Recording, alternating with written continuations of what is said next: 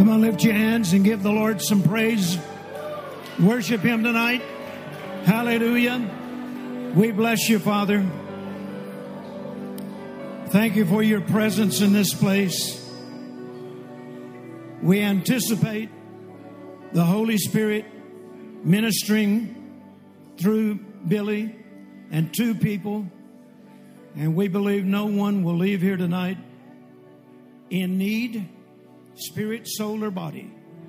In the name of Jesus. We thank you for your anointing on every word that is delivered in this place tonight.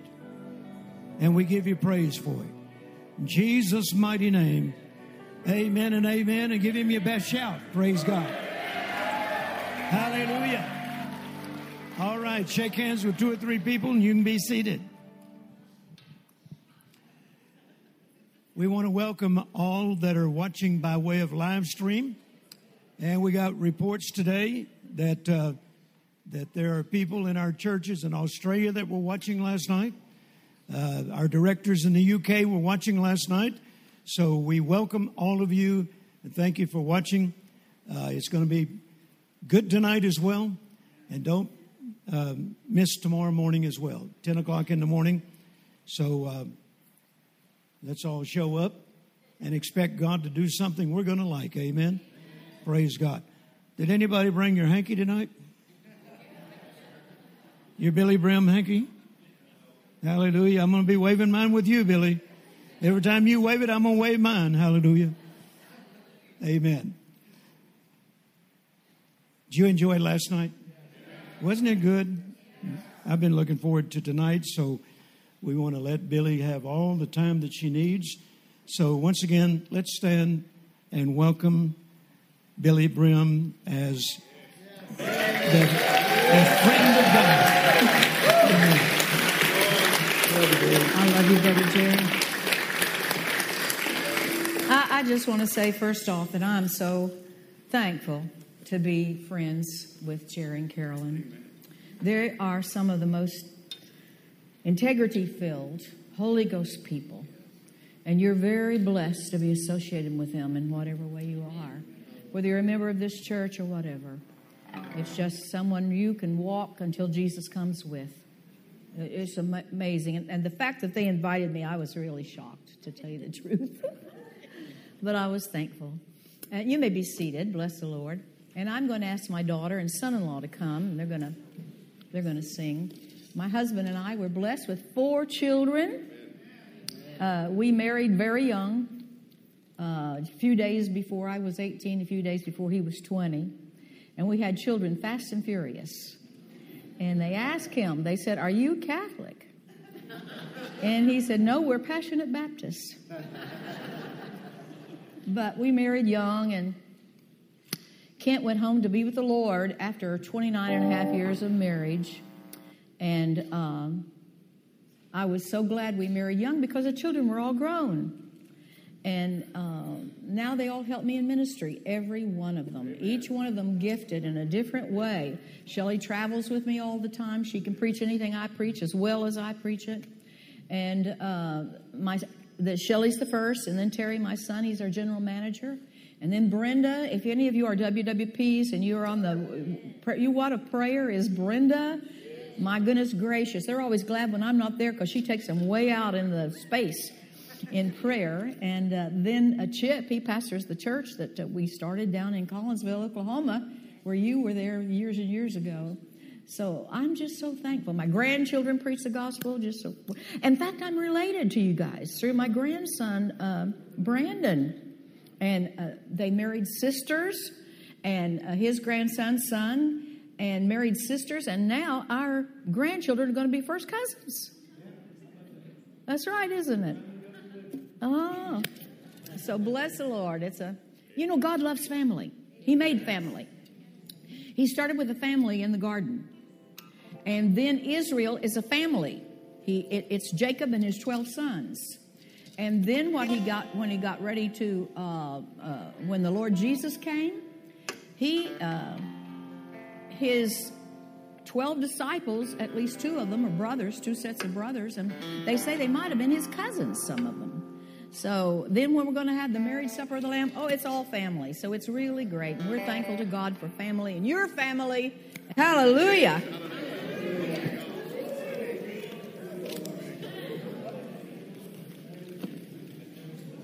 We might let you sing again tomorrow.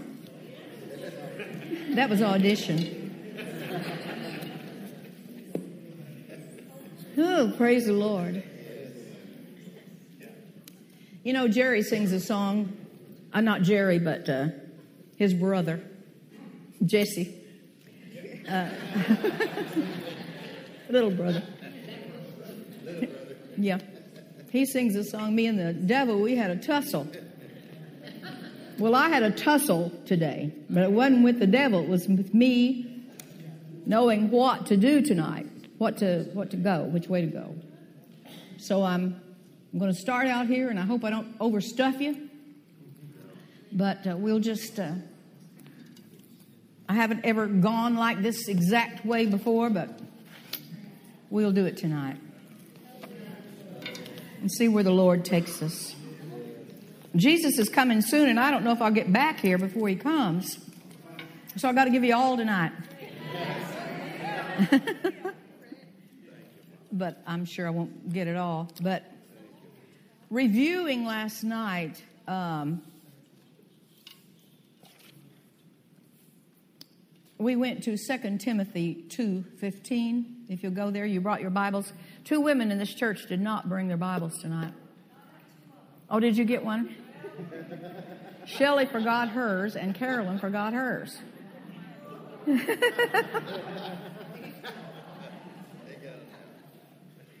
I was telling them a story of one time we went out to preach for uh, Brenda Mark Thomas in California, and she said, There's someone I want you to meet here. And she took us back to the, the room, and there was this young couple. She said, This young woman started coming to our prayer meeting. She got born again. She went home to her husband, and she said, Honey, they're always talking about a man named John G. Lake down there. She said, Your, your mother uh, or your grandmother, one, has on her table in the hall a Bible and it's got on the front of it John Graham Lake. Think that could be the same? So he found out that he is John G. Lake's grandson. He didn't know before the story of John G. Lake. I happen to know John G. Lake's daughter personally, and she told me her daddy prayed that none of his children would ever miss heaven. And uh, so there was or his progeny. I pray that same thing. They haven't got a chance. Bless the Lord. But anyway, um, he, he brought that Bible with John G. Lake's name on it, John Graham Lake. And my son Chip took a hold of it and he said, Mom, there's electricity coming out of this Bible up my arm. And I said, Let me feel it. And I, I, I took the Bible, same thing. I forgot my Bible that day. It's the only time I've ever been preaching, I forgot my Bible. But there, I got to preach out of John G. Lake's Bible. And I thought, I'm going to see what he wrote in the flyleaf and he wrote in there two, only two things. One of them was, Is anything too hard? And the other one was, Heaven is not far away.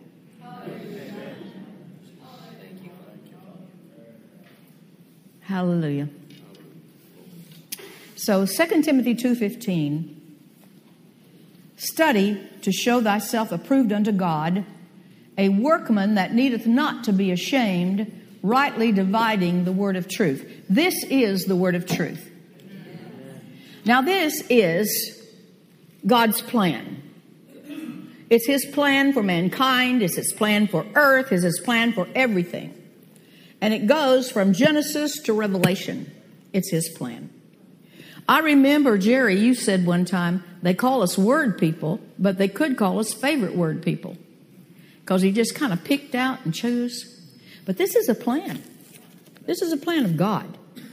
And in this plan, as we're rightly dividing it, I told you last night how I learned from Kenneth Hagin to, to rightly divide the Word of God, you must always consider who's doing the talking in any passage and to whom are they speaking.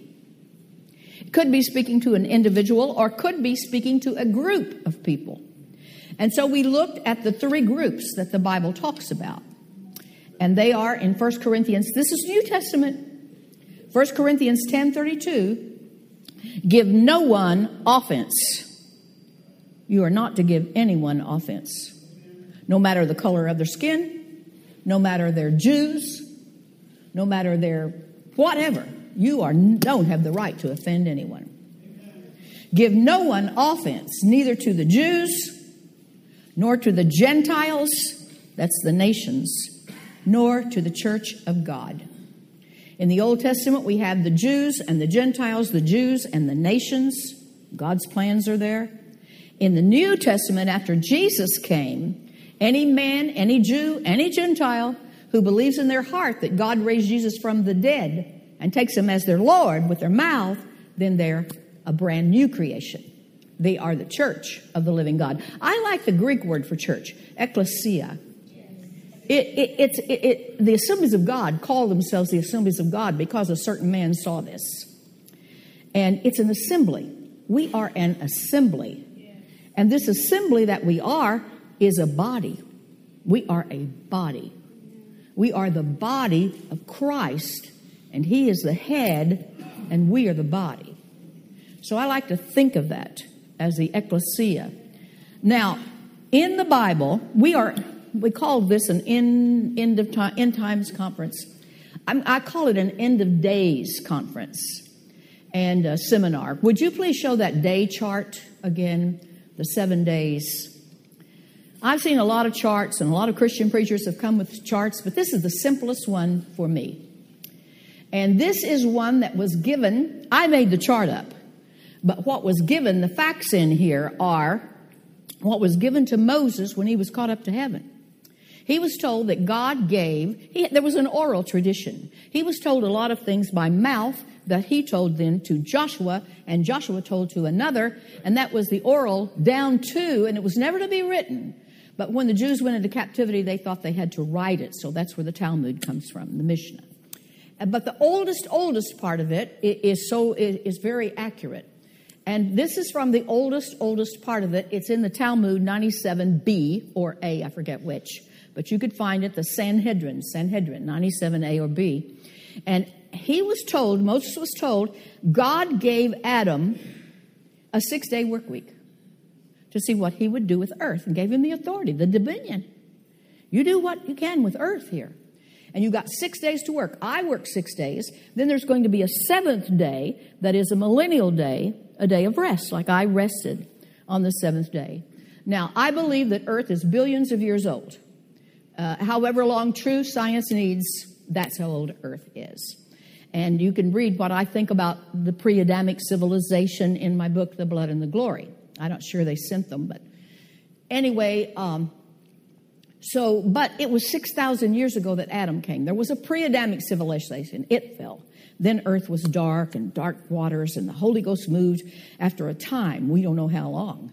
But then God, what we have now, there's a a, a, space, a gap between Genesis 1 1 and Genesis 1 2. And so when he created Adam, it was 6,000 years ago. Now, in this six day work week that God gave Adam, a thousand years equals one day. We know that from Peter, we know that from the Psalms. One day is as a thousand years in your sight, and a thousand years is one day. So these are divided into three sections. The first two are the days of chaos. Men just did what they saw right in their own eyes. Then came the Torah, which is the written word. He called Moses up and he gave him a written word, the Torah. Then there are two days of the Torah, and at the end of the fourth day, the Messiah comes. We've just had um, Passover. I was in Israel for Passover and Easter, and this year they coincided exactly like it was when Jesus was here. And uh, he fulfilled, I'd like to have time to preach on the calendar, but we don't have time. But anyway, all of those, those, those special days are, are a redemption, a calendar of redemption. And they had to take a lamb, and they took it on the 10th day of the month, and they kept it up four days. And then after four days, the lamb was sacrificed. And Jesus came after four days four 1,000 year days. He was to come at the end of the fourth day. Now, when you look at the Talmud, there'll be an asterisk there, and it'll say the Messiah was supposed to come, but he didn't come because we weren't ready. But we know that he did come. And he came on the fullness of time. He came exactly when he was supposed to come. Now it has been 2,000 years since he came. So the last two days are called in the Bible. If you could read Hebrew, when it says the latter days, what it really says in the Hebrew is the end of days. So the end of days is two days long. When Peter preached on the day of Pentecost, it was the beginning of the end of days. This is that which the prophet Joel spoke. Now we are at the end of the end of days. We're right here at the end. Now, at the end of the sixth day, there will be a seven year period, one week of days. This is uh, Daniel's 70th week, and this is the Great Tribulation time. So, we'll talk a little bit about that. So, we learned there were three groups of peoples, and the Lord has end of days plans for each one of these peoples and you determine which one they are, which one he's talking to, and then you can rightly divide. And if you rightly divide, and we're going to see it really plain tomorrow. I absolutely know what I'm going to preach tomorrow, and I've known it all along. What I preach tonight will be a surprise to me. but tomorrow we're starting with the rapture, and then we're going on through the marriage supper of the Lamb. So you're going to see that we are absolutely not going to be here for the tribulation time. Amen. Bless the Lord. Now, He's got plans for the Jews, and he's got plans for the nations. So we're going to look, and I'm going to try to get this in just as little as time as I can because I want to get over to the church even tonight. So to go through the plan of God for the Jews, nations, and the church in one night. Open your Bible to Jeremiah chapter 31. And you should go home and read chapters 31 and 32 because they are a book within a book. 30 and 31, excuse me. Shelley helps me out if I make mistakes. She's heard this so many times. 30 and 31. So Isaiah, excuse me, Jeremiah chapter 30. The word that came to Jeremiah from the Lord saying, Thus speaketh the Lord God of Israel, saying, Write thee all of the words that I have spoken unto thee in a book. That's going to be the next two chapters. It's a book within a book. For lo, the days come, saith the Lord, and you know that when it's capital L O R D, it's Jehovah, that I will bring again the captivity of my people Israel and Judah. Israel was the northern kingdom. We call them the ten lost tribes, and Judah the southern kingdom. So they're separated at one time, but he says they're going to come back together. I will bring again the captivity of my people Israel and Judah, saith the Lord, and I will cause them to return to the land that I gave to their fathers, and they shall possess it. Now, I have some um, books back there. This is God's, just scriptures. This little book is God's promises of the land to Israel. All scripture after scripture after scripture after scripture where God says, I'm giving this land to Abraham, Isaac, and Jacob and their descendants forever. So that's back there. And um, he said he's going to bring them back to the land and they shall possess it. And these are the words that the Lord spoke concerning Israel and concerning Judah. Now, right now, he's going to talk about the tribulation time. For thus says the Lord, we have heard a voice of trembling, of fear, and not of peace. Ask ye now and see whether a man doth travail with child. Whether do I see every man with his hands on his loins as a woman in travail, and all faces are turned into paleness. Alas, for that day is great, so that none is like it. It is even the time of Jacob's trouble. But he shall be saved out of it. Now, there's a word in the Hebrew, sar, T S A R, and that word means a narrow place. It's a narrow place that you're pushed into by outside pressure. It is translated tribulation, it is translated affliction, and it is the word, the picture of the word, um, and is used something like it in the New Testament of the birth canal. There's a baby to come, and there's a pushing, and then you get the baby. So there's a travail that's going to happen here What actually happens during that seven years, if you'll put that back up, what happens during that seven years is that's the time that God is finally dealing with the nations, and then He is dealing with Israel and perfecting them so they'll be ready to, to head up the millennial government on earth under Him. So, uh, this time of Jacob's trouble is that period, that seven years. It's Jacob's. Whenever the Bible calls Israel Jacob, it means his flesh children. It means Abraham, he doesn't call him Abraham. Abraham had other children. He doesn't call him Isaac. Isaac had another son. He calls him Jacob because Jacob had 12 sons and they're the 12 tribes of Israel. So when he's talking about the progeny of the 12 tribes, he calls them Jacob.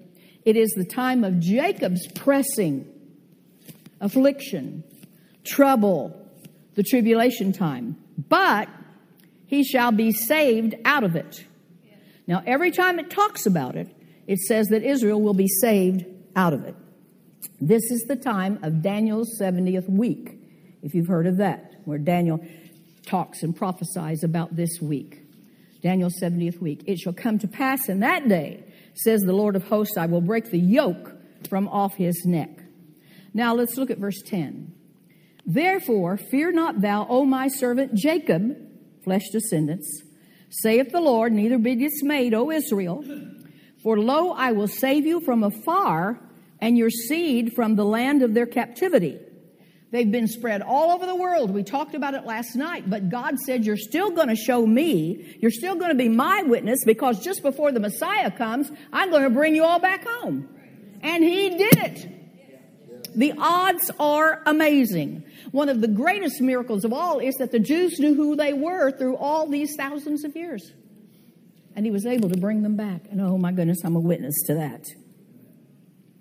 I will save you from afar, and your seed from the land of their captivity, and Jacob shall return, and shall be in rest, and be quiet, and none shall make him afraid. For I am with thee, saith the Lord, to save thee though I make a full end of all nations where I have scattered you. Now we see the nations. Yet I will not make a full end of thee, but I will correct you in measure. Now go down to verse uh, 16. Therefore, all they that devour thee shall be devoured, and all thine adversaries, every one of them, shall go into captivity, and they that spoil thee shall be a spoil, and all that prey upon thee I will give for a prey. Here he's talking about the nations. He scattered the he scattered the Jews throughout all the nations of the world. Remember last night when I tore apart the flowers?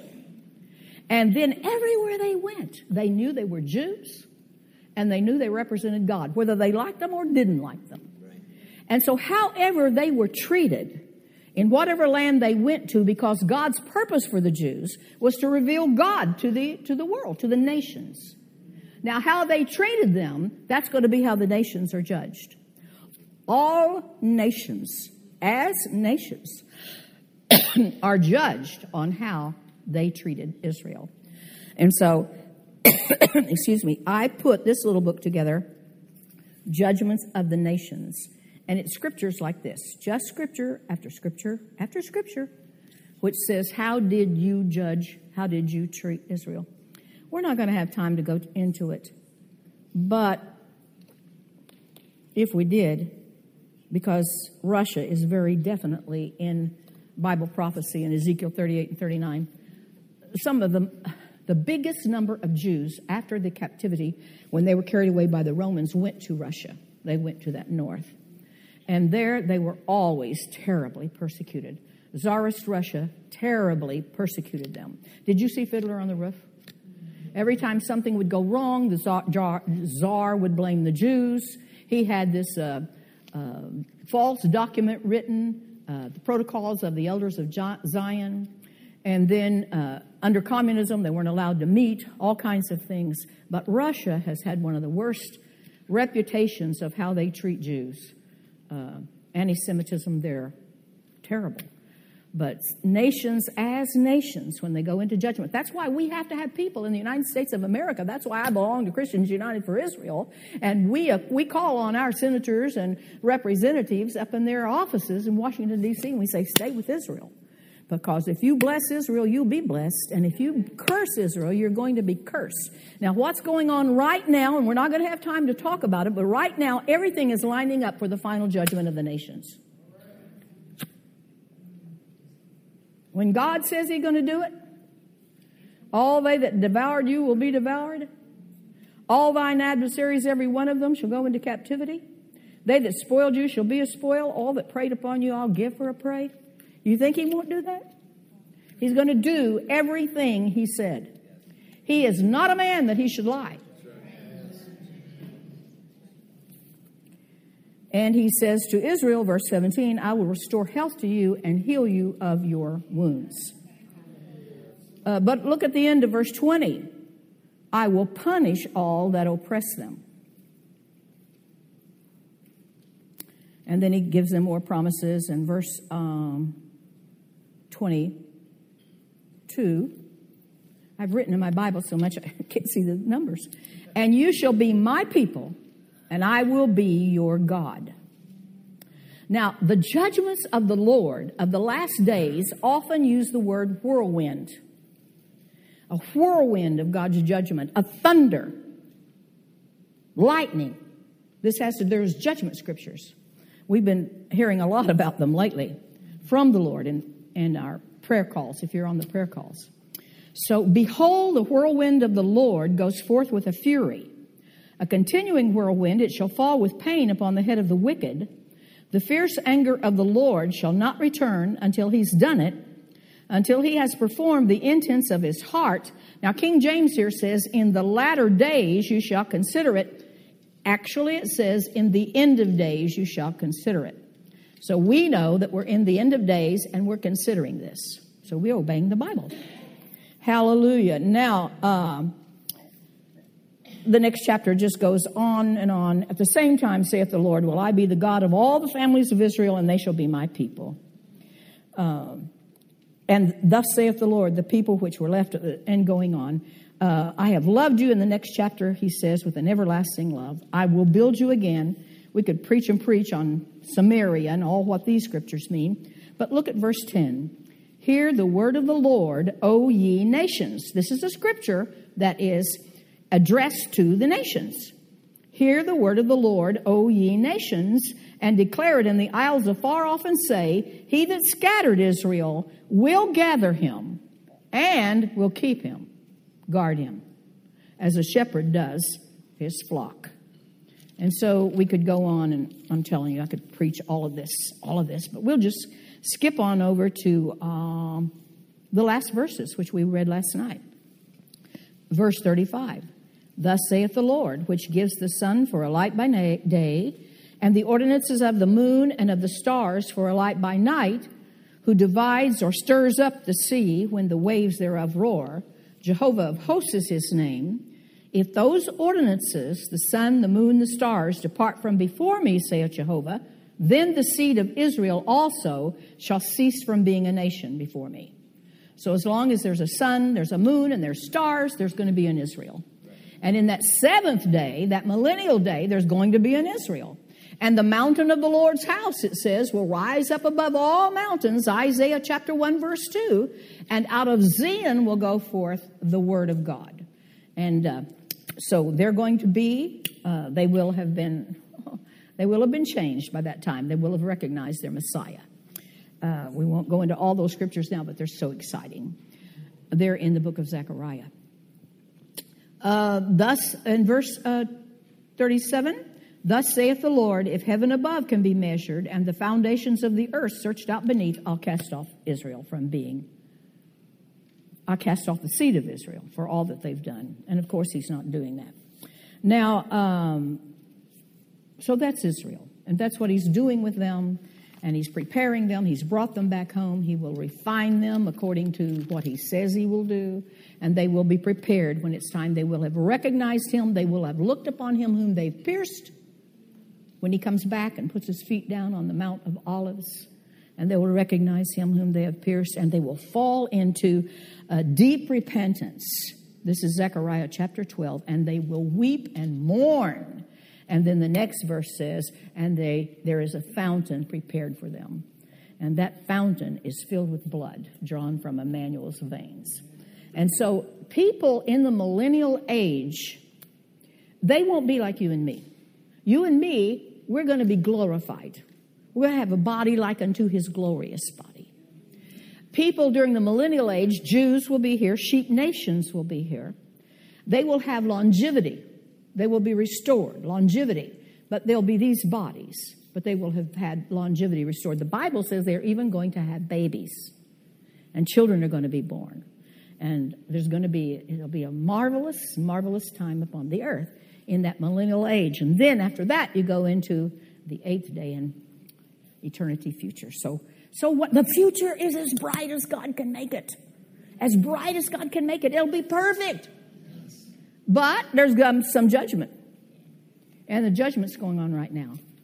Really going on among the nations. And so uh, things are moving right along. Now, that's Israel.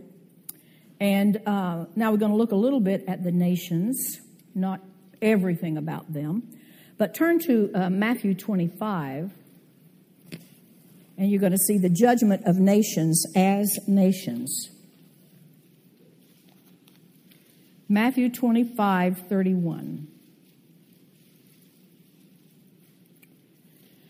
When the Son of Man shall come in his glory, and all the holy angels with him, then shall he sit upon the throne of his glory.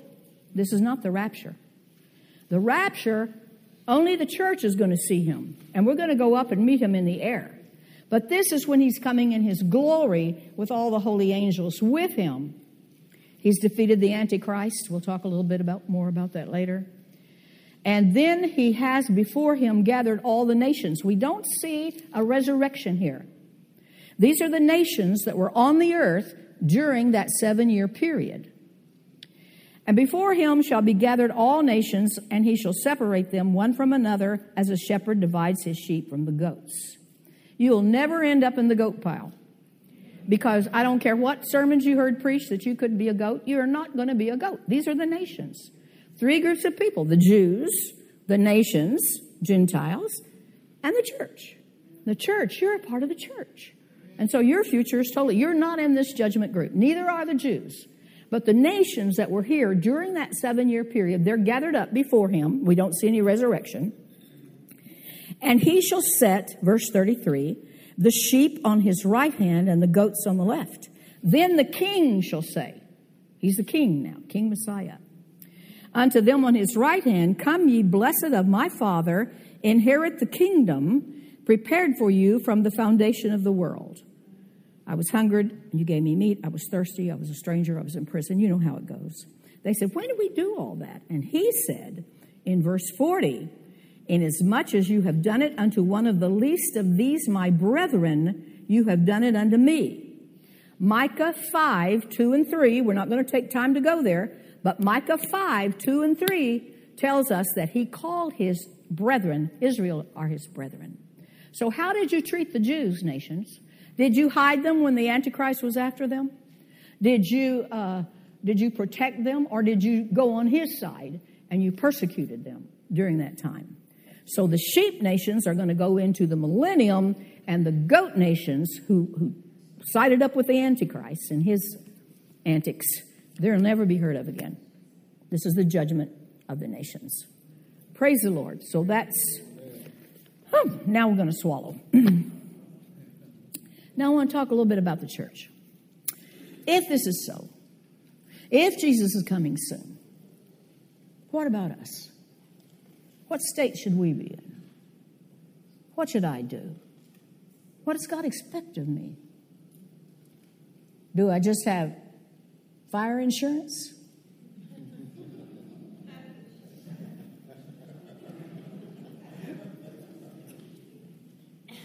No. Tomorrow we're going to talk starting at the rapture, what we're talking about now. in 1988, uh, I went up to preach at uh, uh, Hammond's church in Minneapolis. And they said, Brother Hagin is at a campgrounds over here in uh, Wisconsin. And people are driving their RVs and everything over there on the campgrounds. And let's go over to that meeting. I said, okay, let's go. So we drove over. The meeting had already been going on um, a, a, night or two. we walked in the back door, and Brother Hagin up at the platform says, There's Billye Brim. The Lord told me she's going to be here tonight, and she's going to preach. they do not know who Billye Brim is. It's 1988. I only started traveling in ministry in 1980. They don't know me. They came to hear Brother Hagin. You can imagine having to preach when they're disappointed. And he said, The Lord told me you were coming, and the Lord told me to tell you to share what He's been showing you. I thought, Brother Hagin, are you ready for this? Are they ready for this? Because what he had been showing me was Second Peter. The whole book of Second Peter is prophetic. And he had been showing me how it ties in with the book of Hosea and it, how it tells you exactly when Jesus is coming. So uh, I, am not going to preach that here tonight. But I, I love to do it. It's, it's amazing. So I did. I just shut my eyes and, and, and, and did it. And Brother Hagin said, I agree with every word she said. Dismiss the people. So we're there, you know, you're eating in a cafeteria type deal. It's a camp like grounds. And he's we having fun and eating like we always did with Brother Hagin and Sister Hagin. And he says, When we get back to Tulsa, I want you to come to my office. Duh. I thought, dear God, what was it? I went over what I talked about. What did he find? Was there something in there that's not right? And I, dreaded. Did you go with me to that office that time? Shelley, I got Shelley to go with me. I was, you know. And so I went to the office, and Brother Hagin said, What you teaching about Israel in the times of the end is truth. He said, You are anointed for it. I know it's true. I'm not anointed to teach it. Another time, Shelley and I went to see him just before he left. We went to his office. And he told us, Shelley heard him, when you go to Israel, I go to Israel. He talked to me a lot about Israel. People didn't know that he did. He talked to me about end time things. People didn't know that he did because he followed his anointing. He's supposed to teach God's people faith.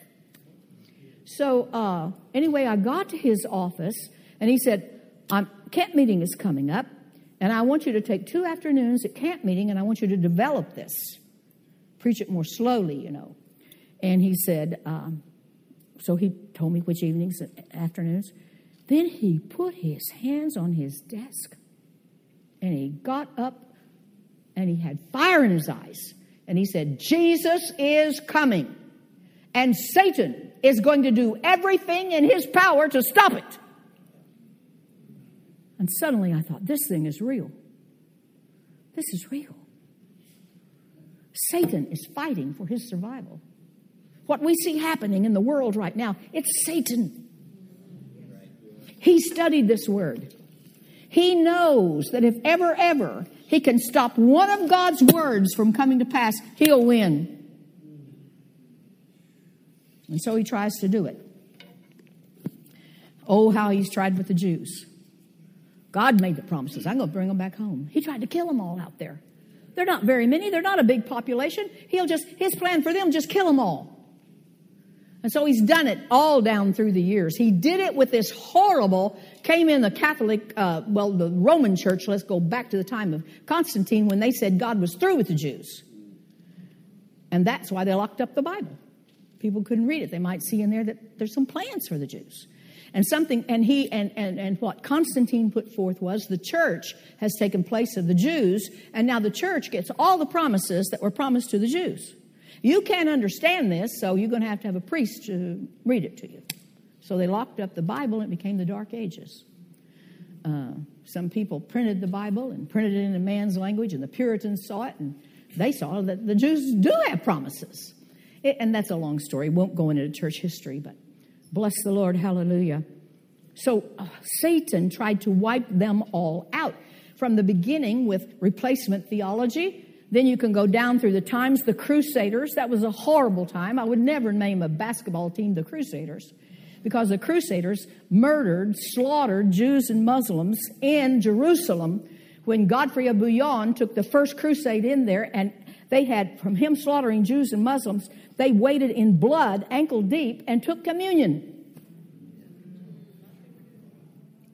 That's the crusades he tried to wipe them out in. And then the Spanish Inquisition and Tsarist Russia. Tsarist Russia was horrid. Um, Ivan the Terrible, for instance, was the czar. He was terrible. And he loved to see things die. When he was a little boy, he used to go up on top of towers and drop down puppy dogs and run down and watch them die.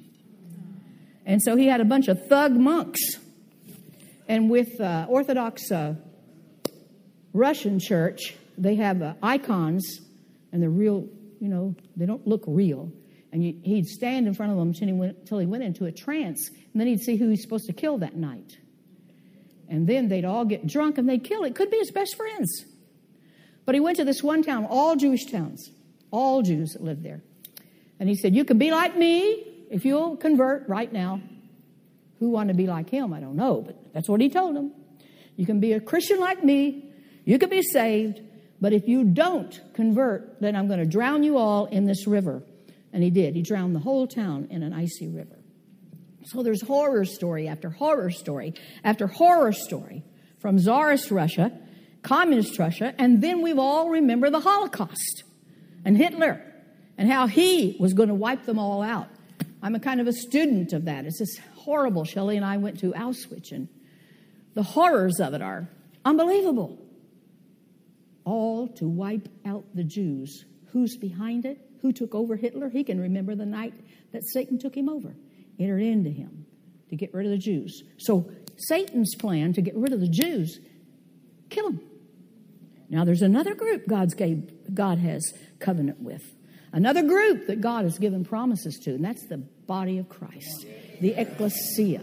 And the plan for us is we to be a glorious church. We, he is the most glorious bridegroom ever there was, and he is to have the most glorious bride ever there was. So just turn to Ephesians here, and we'll just look real quickly. Ephesians chapter 5. This is God's plan for us. Oh, folks, hallelujah. I really know there's coming a big move of God. I really know the church is going to be glorious. I love to preach on the glory. I've had visions of the glory. I wrote my book, The Blood and the Glory. I have seen, oh, so much about the glory. And I do know that He's going to lift us from glory to glory to glory to glory and lift us back into the presence of God. Your place for eternity is in the face of God.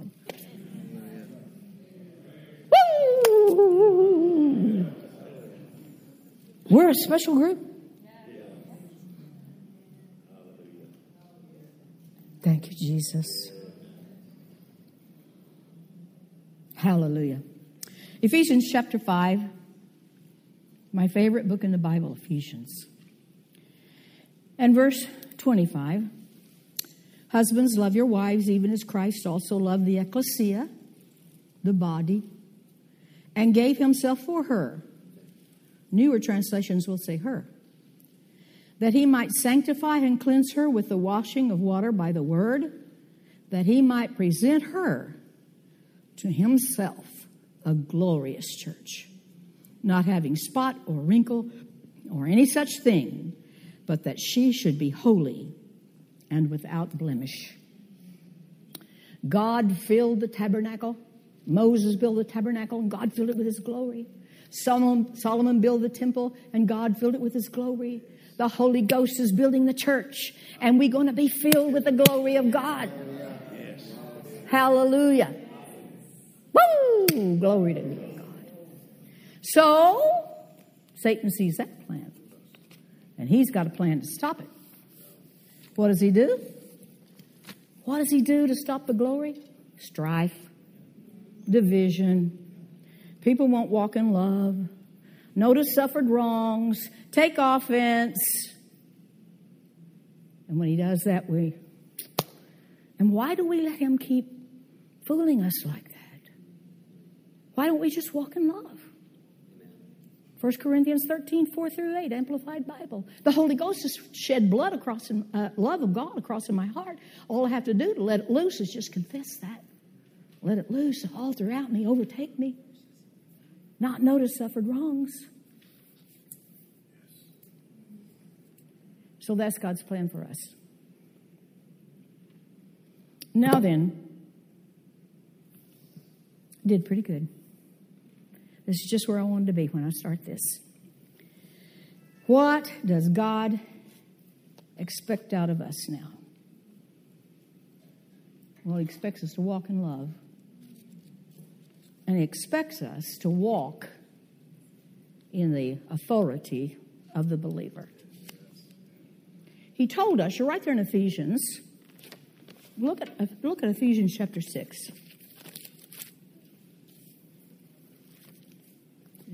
6, verse 12.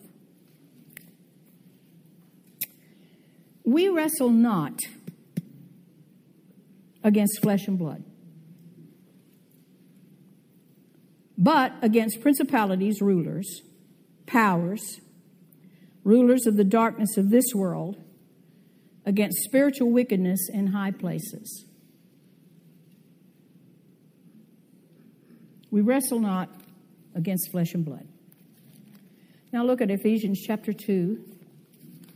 And if I'd known I was going to preach this tonight, I would not have brought this Bible. this is Ephesians chapter 1 and 2. And I have another Bible, a really good Bible marked up that Ephesians is still in its place. But I didn't know I was going to preach this tonight. Look at Ephesians 2 2. Wherein in time past you walked according to the course of this world according to the prince of the power of the air, the spirit that now works in the children of disobedience. He's called the prince of the power of the air. He's called the God of this world. Now, this tells us right here that he is, he is, people in this world who are the children of disobedience, and that's not disobedience children, they're children of disobedience, that He's working through them. So we look at politicians, we look at different peoples, like that one picture you showed me. It's Satan working down through them.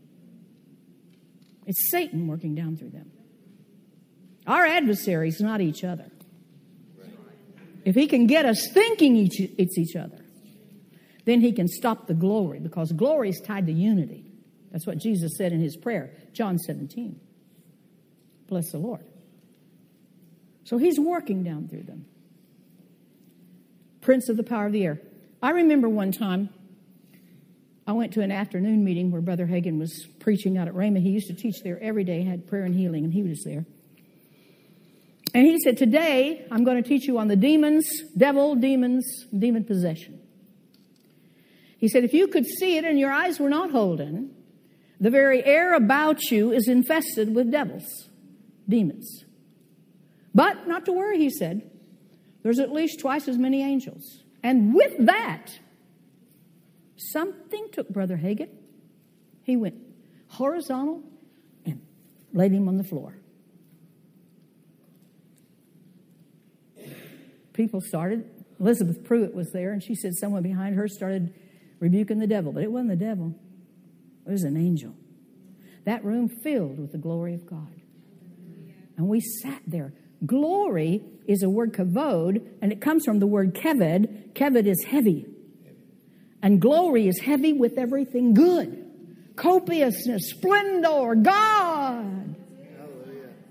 But when the glory comes on you, Sometimes you're, you're sat upon. Sometimes your feet are heavy and you can't walk or can't move. That whole afternoon crowd in a room about this size was filled with people. Nobody moved a muscle. So then, after a bit, Brother Hagin took a hold of the pulpit, pulled himself up. This afternoon, I am going to teach you on the devil, demons, and demon possession. If your eyes were not holden and you could see, the very air about you is infested with devils. But not to worry, there are at least twice as many angels. He goes horizontal again, down to the floor. This time, the heavy heavy spirit comes upon us. The glory, it's the glory. I, I am not moving. And I'm a person who moves. You know, I got to move, move my feet a little bit, move something. I am not moving my eyes. I remember thinking, my eyes are not blinking. then, I don't know how long, it goes like this. This afternoon, I'm going to teach you on the devil, demons, and demon possession. If you could only see and your eyes were not holden, the very air about you is infested with devils.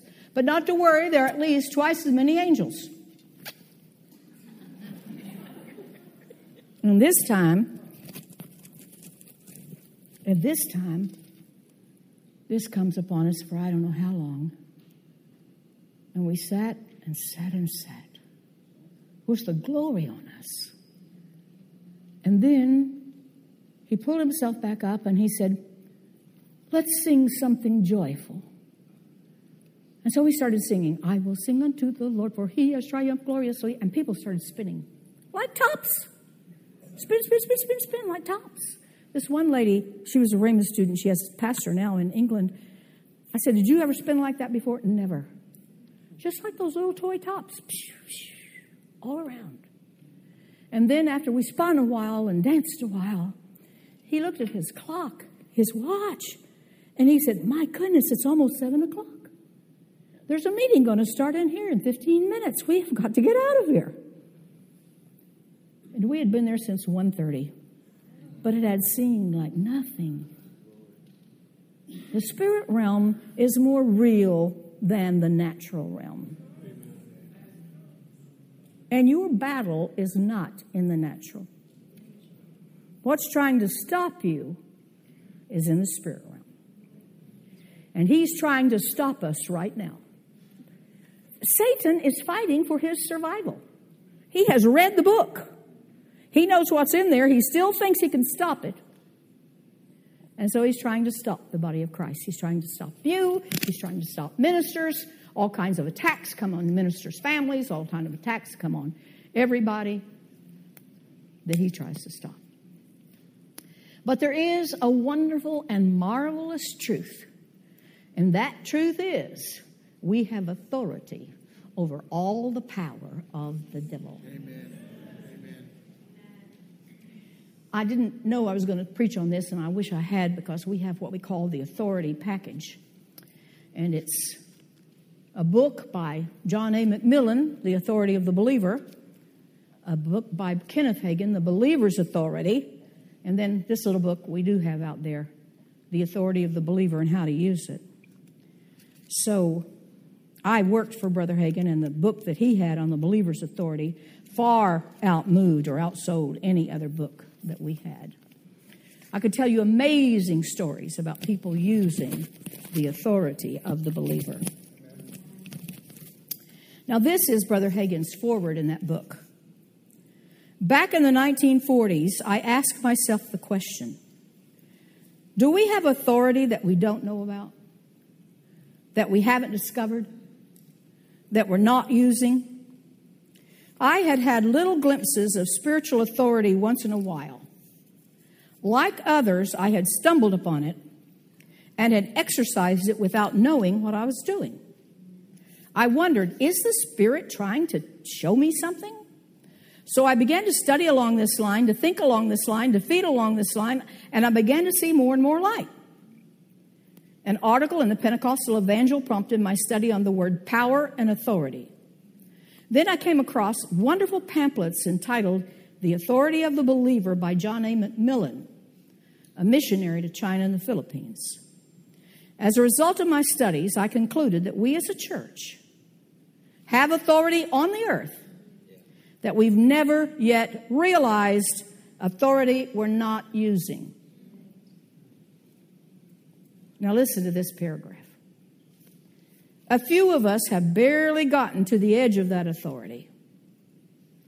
But before Jesus comes again, there's going to be a whole company of believers who will rise up with the authority that is theirs They will know what is theirs and they will do the work that God intended they should do.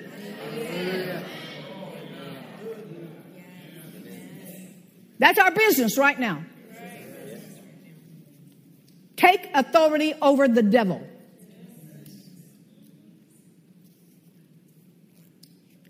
Here is the preface of John MacMillan's book. The rapidly approaching end of the age is witnessing a tremendous increase in the activity of the powers of darkness. He died in 1956. Have we seen anything since then? To meet the situation, the Church of Christ needs a new conception of prayer. The urgent call is for men and women wholly yielded to the Lord, whose eyes have been enlightened to see their ministry in the heavenlies. Listen to that phrase. Their ministry in the heavenlies. You and I have a ministry in the heavenlies that is much higher than any ministry we have on earth.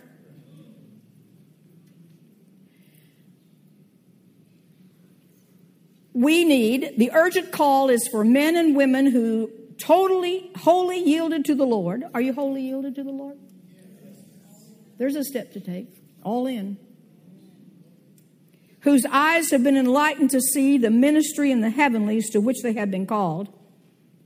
Such believers may, in union with the great head of the body, exercise an authority to which the powers of the air must give place wherever challenged. The Bible says Resist, submit yourself to God. Resist the devil, and he will flee from you. Brother Hagin said, if he doesn't flee, you didn't resist. Because he has to. He's bound. He's bound by the word of God. So, the Lord This is this authority of the believer. He's he's taught me about this for years and years and years. And the blood, I wrote the book, The Blood and the Glory. The blood is a part of this of weapons of our warfare that are not carnal, but are mighty through God. Bless the Lord. So I put together this little book. It's named Authority of the Believer and How to Use It. And I got most of it a lot of it from MacMillan's book and even quoted him directly in here. Christians have the authority to keep their areas free from shooters, murderers, shooting sprees at local schools, churches, malls, public events. Christians have the authority to keep their areas free from suicide demons. Christians have the authority to keep Satan from having high carnival in their homes and in their families. We have the authority to stop it. We don't pray about it. Brother Hagin, Jesus appeared to him. He had a lot of open eye visions. And Jesus is teaching him, teaching Brother Hagin in an open eye vision. A little demon comes here, little monkey like thing, and shoots out a screen, a smoke screen. And it gets between Jesus and Brother Hagin. And Brother Hagin can't hear a word Jesus is saying, and he sees that Jesus is still talking. And Brother Hagin's thinking, why doesn't Jesus do something about that? Doesn't he know I can't hear him? And he thought that over and over, and finally he, he said, Get out of here in the name of Jesus. And phew, away he went, and down went the screen. And Jesus said to him, It's a good thing you did that because if you hadn't done it, I couldn't have. And Brother Hagin said, Oh Lord, you, you mean you wouldn't have? No, I couldn't have. I was given all authority in heaven and earth, and I gave the authority to the church, the body of Christ. He said, You never see once in the Bible that I told you to pray about the devil, that I would do something in the New Testament. It's not there. Never ever. In the New Testament, it's full of the fact that my body, with the authority the head gave them, has authority over the devil. And the devil has to obey us.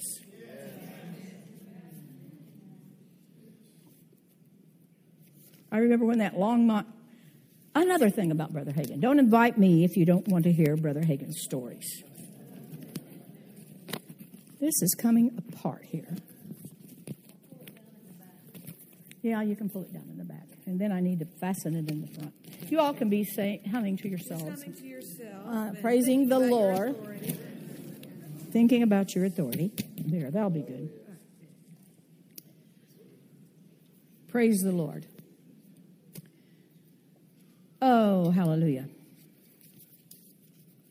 Longmont, Colorado. You remember that was kind of the first of the shootings that came in the, in the churches, in the school? And uh, Rachel Tiefenthaler, a great woman of prayer, she said, Lord, you could have done something about that. And he said, Well, they kicked me out of schools a long time ago. But he said, You could have done something about it. And if any believers will circle their schools with the blood of Jesus and put a bloodline around it and walk around them, there will never be a shooting in those schools. Once Brother Hagin, he saw this vision. He, it happened more than once that he saw these frogs. These frog spirits came up out of the uh, Atlantic Ocean, hopped up, hopped up, and hopped up to Washington, D.C. And uh, then Brother Hagin was told uh, the Satan has a great plan against your country.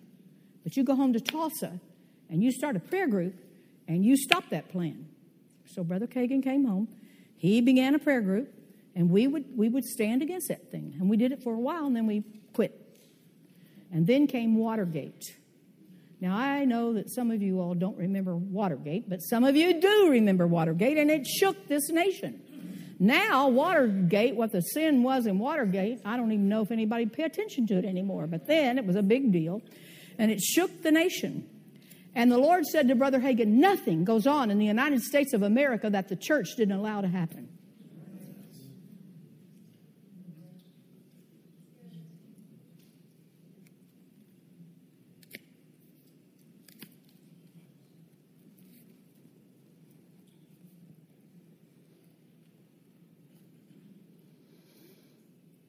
Um,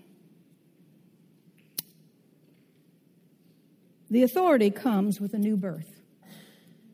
It's not something you earn, it comes because you're born. His body. But believers must know about it, and they must know how to operate in it. It is operated from a seat of authority at the right hand of the Father on high, a seat every believer can rule from because they are seated there in Christ. Hallelujah. Bless the Lord. Um, turn in your Bibles to Ephesians chapter 1. Now, when Brother Hagin read MacMillan's book, and he got this message, he got this in him, and he wrote the book. He told us that we should start praying this prayer in Ephesians every day. So I did. I've been praying this prayer every day for almost 50 years. And it is it starts at Ephesians 1:17. So we're just going to read that through right now.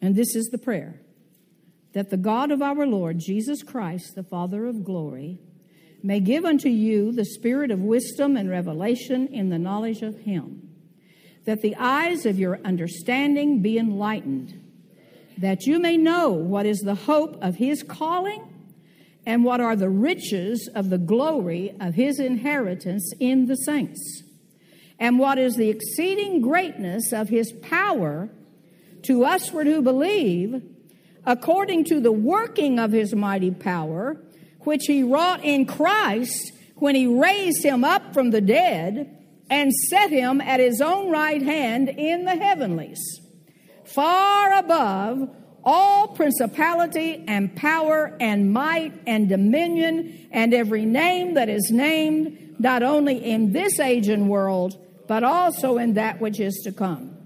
And he hath put all things under his feet and gave him to be the head over all things to the church, which is his body, the fullness of him which filleth all in all. And you hath he quickened, who were dead in trespasses and sins. Now go to verse 4. But God, who is rich in mercy, for his great love wherewith he loved us, even when we were dead in sins, has quickened us together with Christ. By grace we are saved, and has raised us up together and made us sit together in the heavenly places in Christ Jesus. People are always arguing about when was the church born. The way I see it, we came up with him in his body up out of death, hell, and the grave. When the head was quickened, we were quickened. When the head was raised, we, the body was raised. When the head was seated at the right hand of the Father, we were seated at the right hand of the Father. Jesus came right back, and in John 20, he breathed on his disciples and he said, Receive ye the Holy Ghost. Those are the first ones who was an actuality in their lives. The church was empowered at Pentecost, but it was in the mind of God when he raised up Jesus triumphant over death, hell, and the grave. And we are ever since and evermore triumphant, and the devil knows it. And it's time the church found it out. Yeah. That's what he expects out of us. He expects us to be who we are.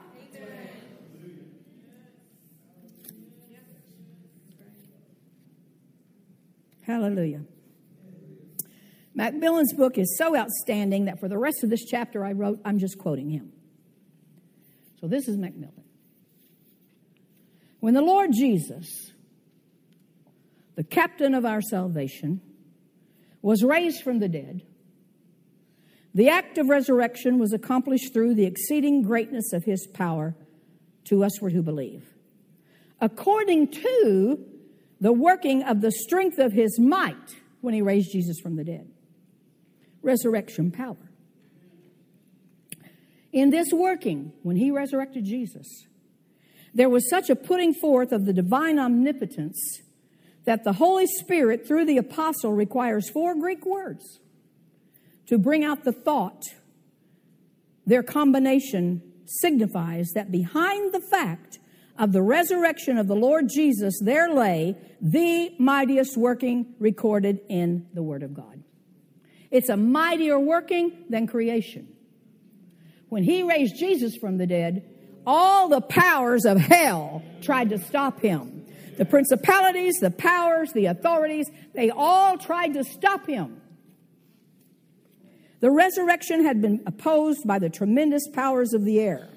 All principality and power and might and dominion and every name that is named, not only in this age, but that which is to come. The evil forces of the age to come had been arrayed against the purpose of God. He's still arrayed against, God's purpose. He's arrayed against God's purpose in you. But don't let him win. You don't have to. If you find out it's Satan that's behind something, it's a done deal.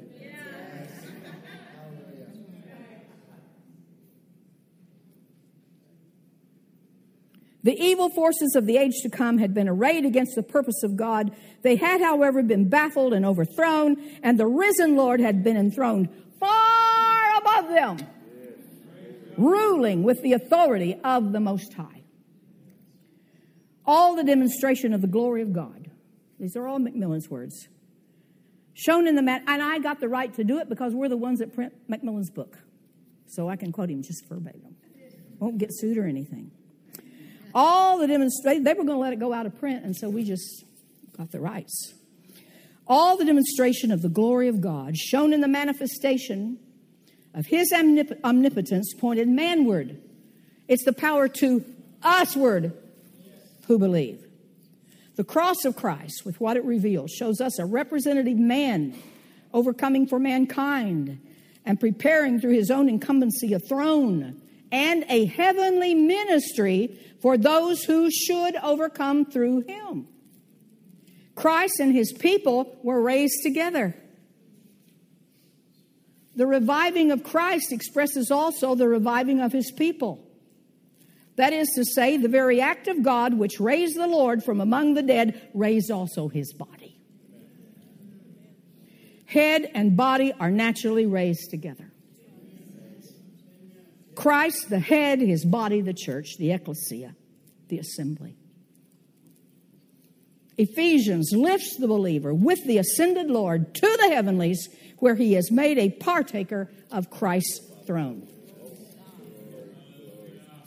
Through the elevation of the Lord's people with their head, they are made to sit with Christ in the heavenlies. Christ's seat is at the right hand of God. His people, therefore, occupy with him the same august position. This honor is not to a chosen few, but is the portion of all those who share the resurrection of the Son of God. It is the birthright of every true believer, of every born again child of God. We must not despise our birthright. The right hand of the throne of God is the center of power of all creation. And the exercising of the power of the throne was committed unto the assembled unto the ascended Lord. Now listen to this. The elevation of his people with him to the heavenlies has no other meaning that they are than that they are sharers of the authority which is his. They are made to sit with him, that is, they share his throne. To share a throne means, without question, to partake of the authority which it represents. Indeed, they have been thus elevated in the plan of God for this very purpose, that they may even now, right now, April, whatever this is, exercise to the extent of their spiritual apprehension authority over the powers of the air and over the conditions which those powers have brought about on the earth and are still creating through their ceaseless manipulation of the minds and circumstances of mankind. Adam was given the dominion on the earth, but he turned it over to the devil. Those devils shouldn't be the prince of the power of the air. They shouldn't be the God of this world. That was Adam's place to rule from but he sold it out. But we've been raised far above them. And those powers of the air are going to be shaken, shaken out of their places. They're already trembling up there. Hallelujah. They tremble every morning because I get up. And I tell them every single day what you're not going to do to me in my house. Chip was talking to me. We were on the phone. Shelley and I were driving to the airport, and we were talking with Chip on the phone. He said, Mom, you rely on that authority. I said, Yes, sir, I do. I rely on it. I believe it. I know He has no place in me.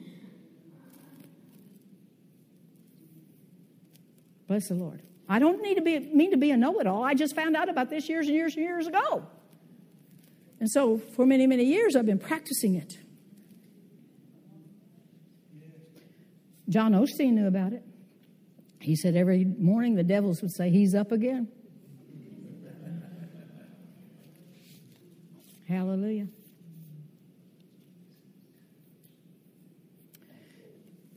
Rebel rulers of authority. It is necessary to state here, these are MacMillan's words, what is commonly understood by those who carefully study the word, that the kingdoms of this world are under the control and leadership of satanic principalities. Jesus himself called him the prince of this world. He's called the God of the air. Although a rebel against the Most High and now under judgment, he's still at large. And as the masses of mankind are also rebels, he maintains over them an unquestioned because unsuspected rule, their eyes being blind to his dominance. The God of the whole earth does not propose to tolerate this forever. Every knee is going to bow, Amen. every tongue is going to confess. Yeah. What we're waiting on right now is Adam's lease to end. We're waiting for the end of the sixth day. We're waiting for Adam's lease to run out. The minute that lease runs out, it'll be the day of the Lord. God did not just move in and usurp like Satan did. He works legally. And the prince of the power of the air is legally because man let him be there. But Jesus restored to us the ability to halt him in his maneuvers, to cease his operation. Hallelujah. God, having redeemed a people and purified them, has introduced them into the heavenlies. This purpose, present and future, is very definitely stated in Ephesians 3 9 through 11. So let's read that.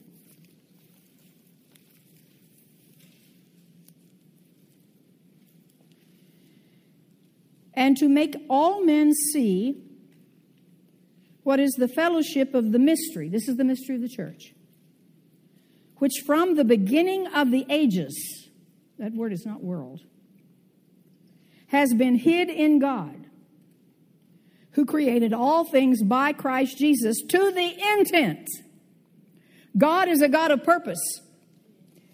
To the intent that now, now, noon is the word here, now, unto the principalities and powers in heavenly places might be known through the church. The Greek word is through. The manifold wisdom of God according to the eternal purpose which he purposed in Christ Jesus our Lord. All of this happened that now, right now, you and I, it's God's will that you and I make known God and His power and His authority to the principalities and powers. Right now, that's your job. That's the job of the church. That's how we stop things. Yes, I, I am a person who does things actively. I am active in government things. I am active in Israel in government things. But there is no natural means that will overcome spiritual wickedness. Spiritual wickedness and spiritual power has to be handled with spiritual weapons. With the blood of Jesus and taking our authority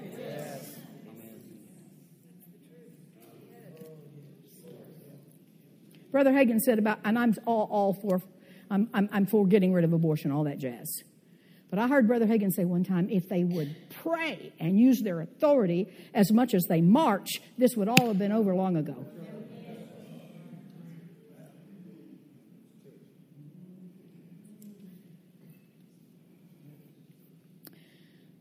All right, this is the mystery of the church. To the intent that now unto the principalities and powers in heavenly places might be known through the church the manifold wisdom of God according to the eternal purpose. God has had an eternal purpose. It's the purpose of the ages. It's His purpose since before the very first age. It's always been His purpose way, way, way, way back there when Abraham came. And He's going to bring forth the Messiah, and the Messiah is going to bring forth a body. It's God's eternal purpose of the ages, according to the eternal purpose which He purposed in Christ Jesus our Lord. What is the eternal purpose? That we make manifest to those principalities and powers, to Satan and all of his imps, the power of God. That is the purpose of the ages, that there would be a group, there would be a body that would do that, and that's you and me.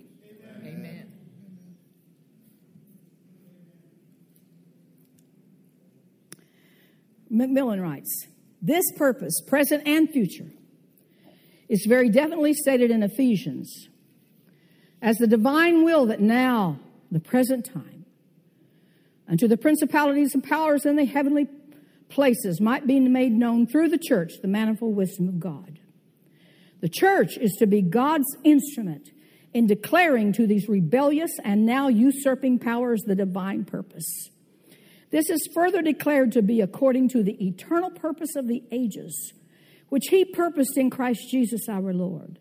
God, through all the past ages, all of them, has had in view this wonderful plan of preparing in Christ Jesus a people chosen and called and faithful, whom he might place in these heavenly seats to rule now and through the ages to come.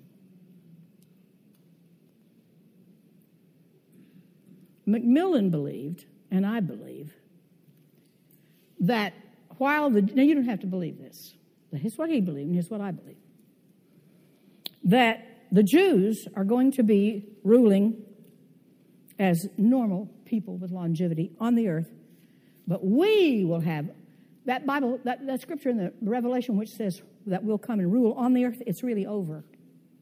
We'll rule over the earth, and we will take the places. Whatever they had in the heavenlies, we'll have those rules. The places of the principalities and powers. Christ sits far above all.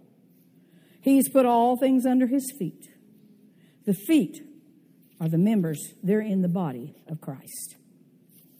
Hallelujah.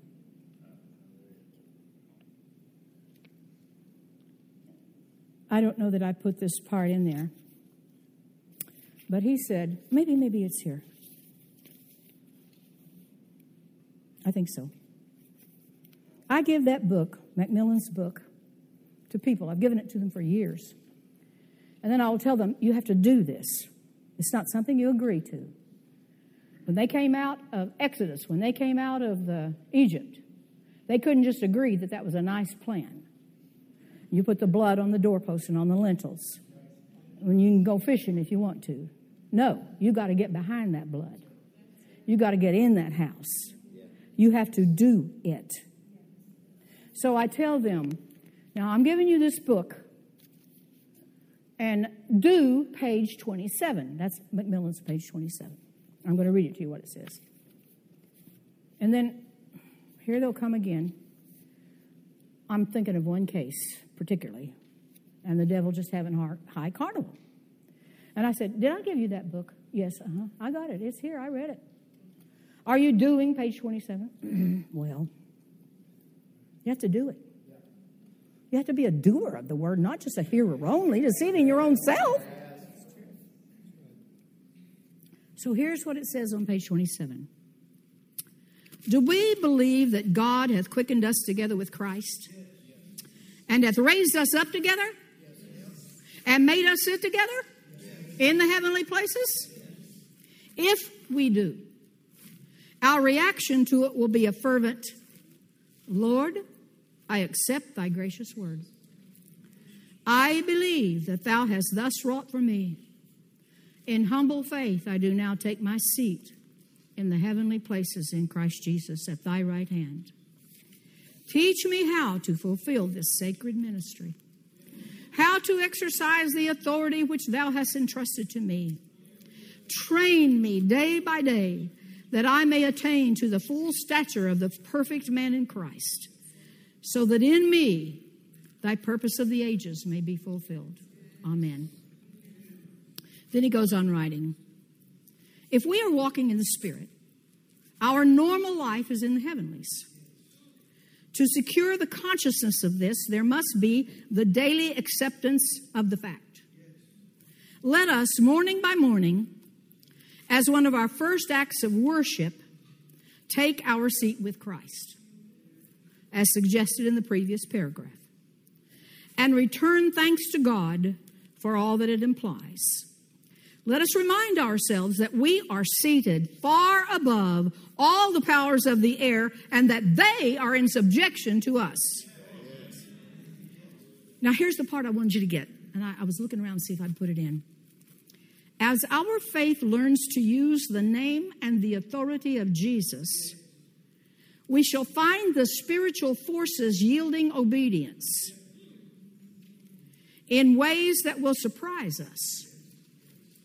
As we continue to abide closely in Him, our prayers for the advancement of the kingdom will become less and less the uttering of petitions and will increasingly manifest the exercise of a spiritual authority that binds the forces of darkness.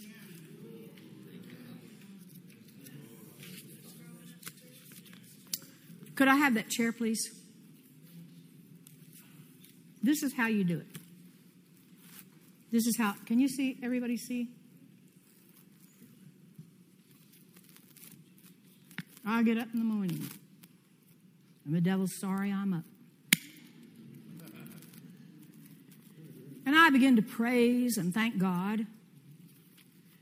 And one of the things I'm most grateful for is Colossians, what it tells us. Remember, we're in the we're, we find ourselves in the letters.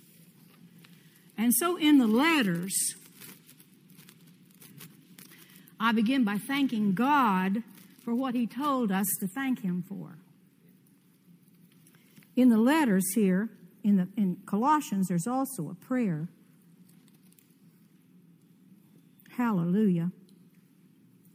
And in that prayer, in verse Colossians chapter 1 and verse 12, giving thanks unto the Father for something. What?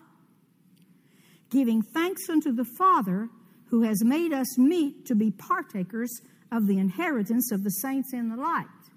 Modern translation said, who qualified us to be partakers of the inheritance of the saints in the light, who has delivered us from the power, that word's authority, of darkness, and has translated us into the kingdom of his dear Son. I get up in the morning and I'm telling you, I get so carried away with thanking God for this. I get so carried away. I say, Father, I just don't know how I could say thank you enough. Shelley, would you hand me my uh, handkerchief? Watch it because it'll be power filled. If it knocks you down, that'll be all right. Just toss it on over. Bless the Lord. But I say, Father, if I said thank you from now on, I couldn't say thank you more for anything that, that, than that I'm not under the dominion of darkness. Right. He has no dominion over me. None. He's wild in this world, but he hadn't got any dominion over me. Because you translated me out of his kingdom, the darkness, into the kingdom of the light. The kingdom of the saints in the light. The kingdom of God's dear son. I'm translated. I'm in that kingdom. He has no authority over me. Oh, I just get lost in praising him. And then I say, Lord, I'm going to obey you. It says in Romans 5:17, those who have received abundance of grace and of the gift of righteousness shall reign as kings in life through one Christ Jesus. So now I'm going to obey you, Lord. I'm going to take my seat and I'm going to rule and reign. And then I pray the prayer. God of our Lord Jesus Christ, Father of glory, give unto me the spirit of wisdom and revelation in the knowledge of Him.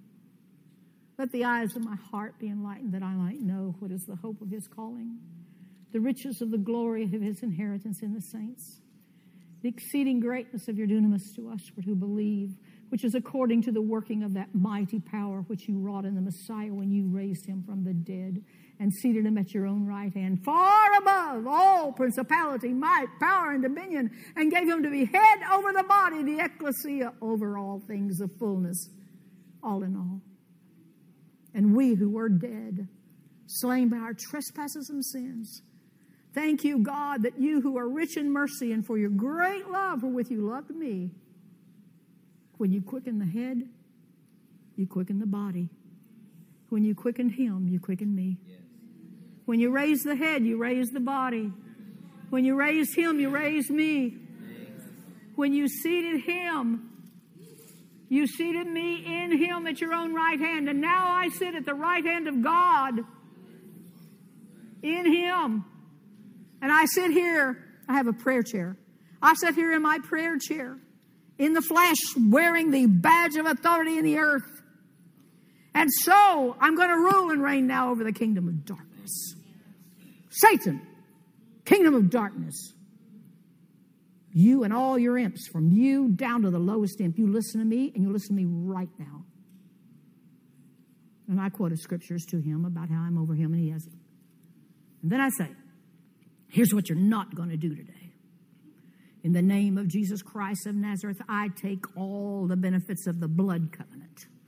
I plead the blood of Jesus over my spirit, over my soul, and over my body. I plead the blood of Jesus over my four children, their mates, my 10 grandchildren, their mates, my eight great grandchildren, I plead the blood of Jesus over them. You're not going to talk to them today. And if I know that one of them has been being attacked or whatever, then I'll name that one. You're not going to speak to so and so today. You're not allowed. Now, they have wills. I don't have authority over their wills, but I've got authority over the demons.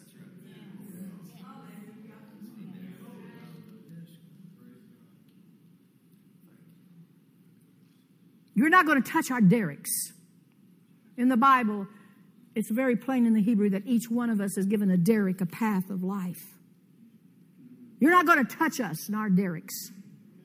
You're not going to touch my life, my derrick, the ministries you've given us, our co workers, our colleagues. I plead the blood of Jesus over them. You're not going to touch them. Prayer Mountain, Glorious Church Fellowship. And then I say, all those heavenlies, wherever I am, and those demons operate up in there, you're not operating the heavenlies over me. It is written, whatever you bind on earth is bound in heaven, whatever you loose on earth is loose in heaven. I, I call you paralyzed. You're not acting up in the heavenlies over Branson, Missouri. You're not acting up in the heavenlies over Missouri. You're not acting up in the heavenlies over Collinsville, Oklahoma. You're not acting up over Migdal Arbel in, in Israel. I call you into paralyzation and I add whatever needs to be added.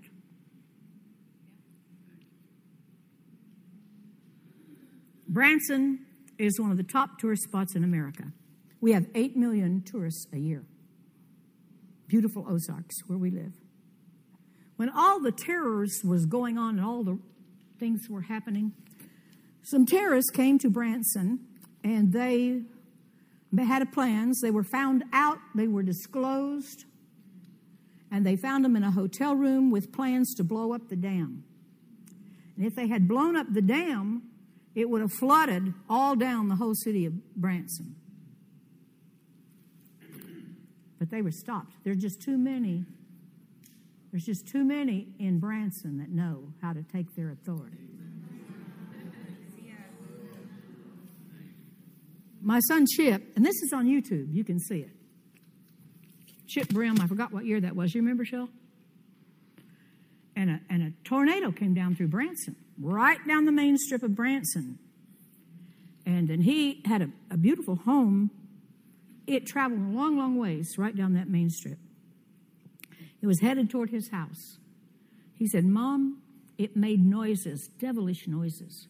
It sounded like a train, but it sounded like all those demonic things. And he said, My wife, she's drawing bloodlines, and I'm hanging on. The house is shaking, windows are shaking.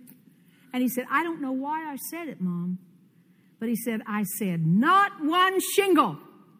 You don't touch my house. I draw a bloodline, not one shingle. It was over. It hit about 1.30 in the morning. Everybody was out in the streets. The houses all to one side of him. All the roofs were gone. To the other side was trees, but they were uprooted. Up over the hill, the businesses up there were destroyed. And his neighbor came. They're out in the, in the street, and he said, Not one shingle of your house looked like it was hit. The news came out, Fox News, local Fox News channel. They were showing everything around, and they said, Now, this house here, this how tornadoes are. They're funny, you know. Uh, they'll devastate the whole block, but this house here, not one shingle. I went to the insurance. We have a local insurance man we've known for years and years, has all of our insurance. You know, he's one of those old, good old boys. I go in to pay something, and he said, I was up. He got up out of his office. He said, I went down to Chip's house because he had his insurance, and he said, You know, Billye, not one shingle of that house was hit. Over and over, they say that.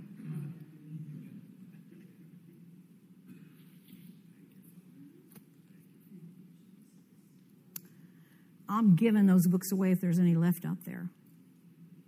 And if there's not, you can write our office and they'll send you one. And you need to get MacMillan's book. And you need to get Brother Hagin's book. But what you have to do and what you must do. Somebody, I could tell you Brother Hagin's stories from now on. I could tell you Authority of the Believer stories, how we saw it work in Soviet Russia, how we saw it work in East Germany. I have a very wonderful experience of it in my own family, but I, I told Carolyn about it, but I don't want to because I wouldn't want her to hear it. But one of the members of our family, by marriage, and it was a devilish situation.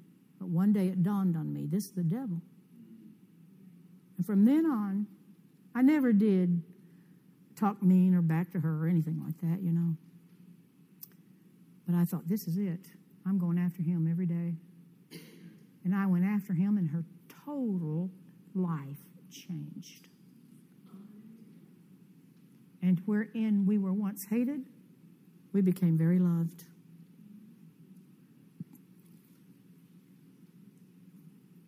Your problems are not with flesh and blood. And if you'll take authority over the devil, like MacMillan wrote, you will be astonished. Something you've been praying about for years can change like that because you got to the root of the problem. If I had a little oath card right now, I'd get you to sign it. I promise I'm going to sit in my seat every day. There's habitational authority. I don't have authority everywhere in the world, but I've got it where I live. There's habitational authority. So we get people and we get them to sign up that they'll do this. And we have a map. How many of you are on that map? That that look back there, the cameraman's on the map. Pull a little pin in there. That means somebody promised in that town. And we get all the time, we get testimonies. This and this happened. This and this didn't happen. Because I was sitting in my seat of authority. We could cover the United States. Now, we need to do this before the upcoming elections. There are elections coming up, midterm elections. If people in their precincts, in their area, will take authority over the demons every day and not let them act up and not let them steal elections.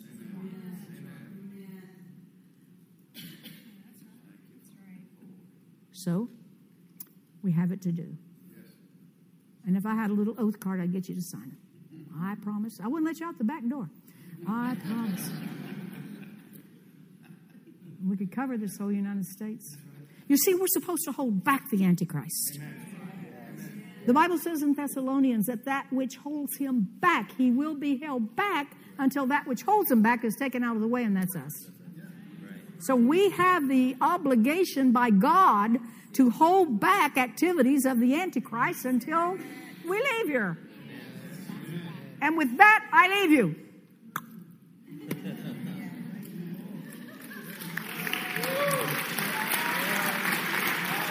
Hallelujah.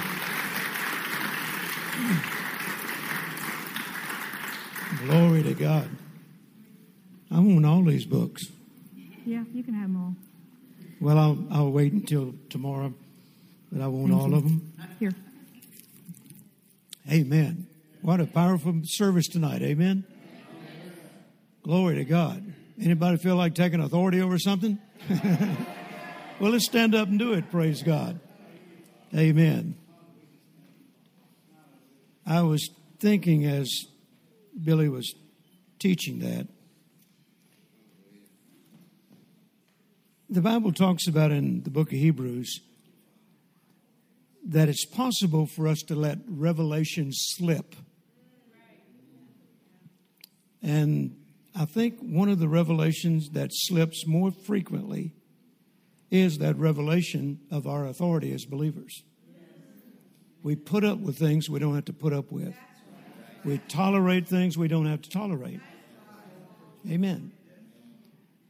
And uh, sometimes it takes someone coming and preaching on it again to stir you up and reminding you, I don't have to put up with this. I don't have to tolerate this. We have authority over it. And what I'm thinking is uh, family members that have come under attack of the enemy. How many of you have family members that have come under the attack of the enemy? I believe we all do. Carol and I have family members that have come under the attack of the enemy. And sometimes I say, well, I'm just going to have to deal with them with some tough love where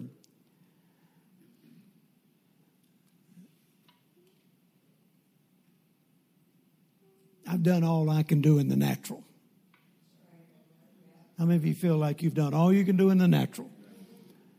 And uh, they know they're not they're not spiritual dummies. They know, and yet won't act on it. And after a while, you finally get to the place where you just say, "Well, let them do what they're going to do." I've done all I can do. That is not a God thought. Amen. We have authority.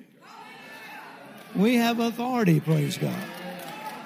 So, right now, I just feel led of the Lord that everybody in here who has a family member that is under attack of the enemy, and you can see it on them, you see them yielding to it, let's not tolerate it anymore. Let's take authority over it right now. Come on, let's start out by just praying in the Holy Ghost. Ke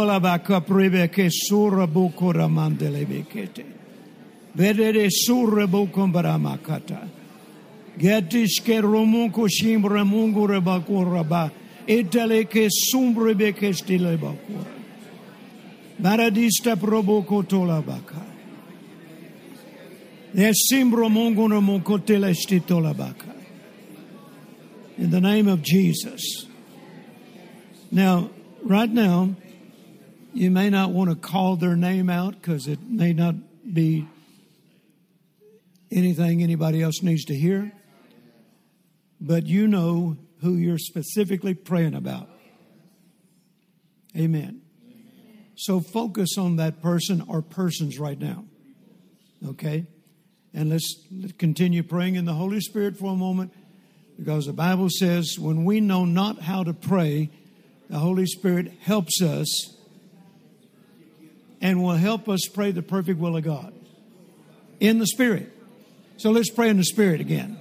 And, and have on your mind that specific person or persons in your family.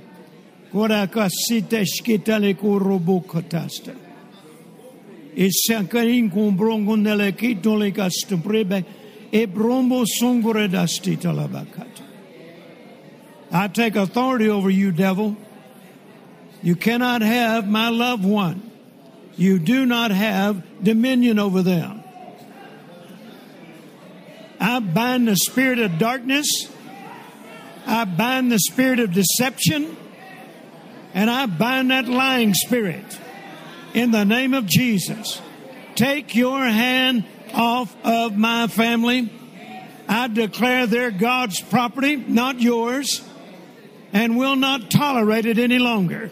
In Jesus' name, the eyes of their understanding will be enlightened and we pray that God will send other laborers across their path that they'll listen to. And in the name of Jesus, we declare by faith they are coming back under the anointing of God where they belong. In the name of Jesus. And we refuse to allow them to continue to live in darkness. They know better. And in Jesus' name, we see them back in fellowship with God, serving the Lord with all their might and all their being in Jesus' mighty name. And let's give God praise for doing it. Hallelujah. Hallelujah. Thank you, Lord. We give you praise for it in Jesus' name. Hallelujah. Somebody shout, and it is done. And give the Lord another shout of praise. Hallelujah. Amen. Praise God. All right, be seated for just a moment.